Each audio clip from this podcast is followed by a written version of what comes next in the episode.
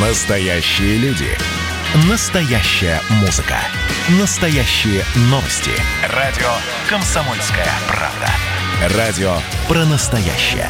97,2 FM. Эм. Как дела, Россия? Ватсап-страна! страна Сразу несколько событий, связанных э, с Украиной, с украинским президентом, э, с э, Россией. Ну, во-первых, вышла статья Владимира Путина об историческом единстве русских и украинцев. Причем эта статья опубликована как на русском, так и на украинском языке. Прочитать ее можно и в том числе ознакомиться на нашем сайте kp.ru, на сайте Кремля в, в, двух, в двуязычной версии. И обсуждается сейчас достаточно эта статья, но при этом а, есть еще одна новость, которую хотелось бы обсудить, потому что Зеленский, э, Владимир Зеленский, президент Украины, считает необходимым давить на Россию, чтобы провести встречу нормандской четверки. И в формате нормандской четверки а мы понимаем, что этот формат, который, в общем-то, собирается для того, чтобы обсуждать, что происходит на востоке Украины чтобы э, каким-то образом урегулировать э, конфликт э, Донбасса с, с вооруженными силами Украины. Но при этом, вот по мнению Владимира Зеленского, в формате нормандской четверки можно обсуждать и Северный поток-2. И именно по поводу Северного потока нужно надавить на Россию. Вот с нами на прямой связи Дмитрий Солоников, политолог, директор Института современного государственного развития.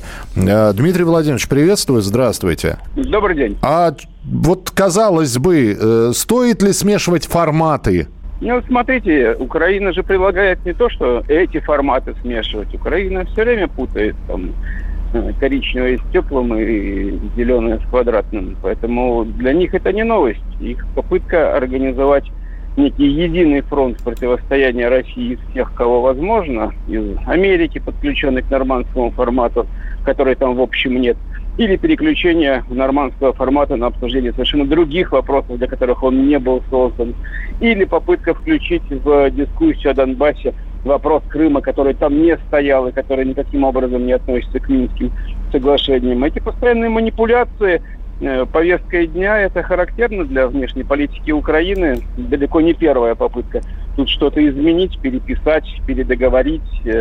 Оттягивание времени и включение новых факторов обсуждения – это то, чем Украина все время занимается. Но это из той серии «Ай-яй-яй», «Северный поток-2», значит, уже американцы признали, что ничего не могут с этим сделать, нас обижают.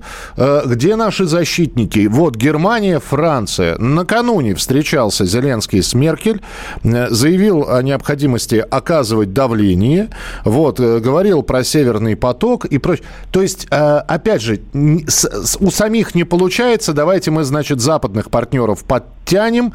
Ну и, кстати, Меркель вчера после этой встречи с Владимиром Зеленским говорила, что э, Россия должна сохранить транзит газа через Украину.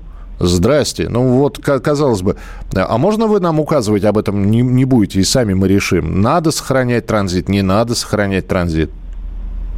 А смотрите, здесь, на мой взгляд, гораздо интереснее игра получается. А, ну, во-первых, а, заявление о том, что транзит газа через Украину должен сохранен э, быть. Это традиционная мантра, которую постоянно повторяет. Меркель об этом говорит не первый раз. И Россия, и «Газпром» уже подписали соглашение о транзите газа через Украину на несколько лет вперед, невзирая на то, что «Северный поток-2» в августе будет достроен.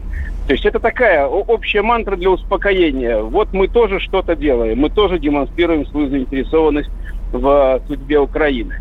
Э, ни о чем не говорящая, но вот типа отстаньте от нас, э, мы что могли, то сказали, что пообещали, то сделали. Но мне кажется, борьба-то сейчас идет за другое.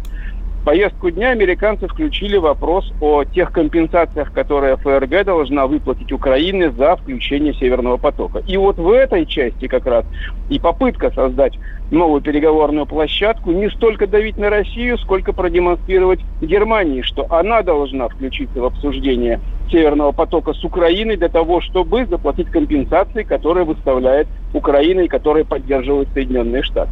То есть, возможно, даже эта игра идет не столько против России, сколько за новые деньги, которые с помощью США Киев, хотел бы получить от Берлина. Финальный вопрос тогда, Дмитрий Владимирович, по поводу статьи Владимира Путина, которая сейчас вот обсуждается. Главное, что в этой статье, еще раз, президент России говорит о том, что мы, в общем-то, исторически едины. При этом нужно почитать, что происходит сейчас на Украине, и очень многие, значит, не братья мы вам, вот, идите вы куда подальше лесом со своим единством. Ну и многие говорят, э, что конфликт и противоречия между двумя странами России и Украины зашли до такого уровня, э, что в нашей жизни мы уже примирения не увидим. Это пишут 40-50-летние. Э, ну, смотрите, тут, опять же, давайте с двух сторон посмотрим. По поводу примирения, непримирения, там, э, размежевания стран и потом любовь между ними возникала в этой истории, в новейшей истории в конце 20-21 веке. Периодически, часто, много говорить здесь э, за будущее серьезно никто не станет. Повернется политика, будет новая информационная пропаганда на Украине, значит, будет новая любовь. Не повернется, значит, не будет. А вопрос статьи, на мой взгляд, здесь интересен фактором, для кого она предназначена.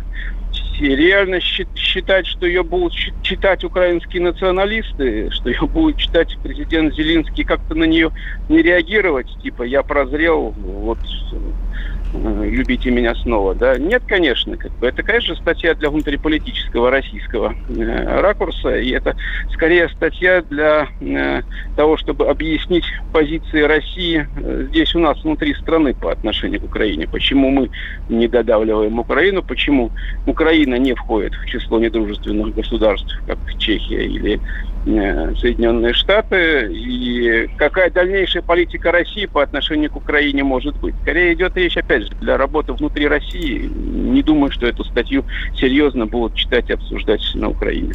Спасибо большое. Дмитрий Солоников, политолог, директор Института современного государственного развития, был у нас в эфире. Как дела, Россия? Ватсап-страна!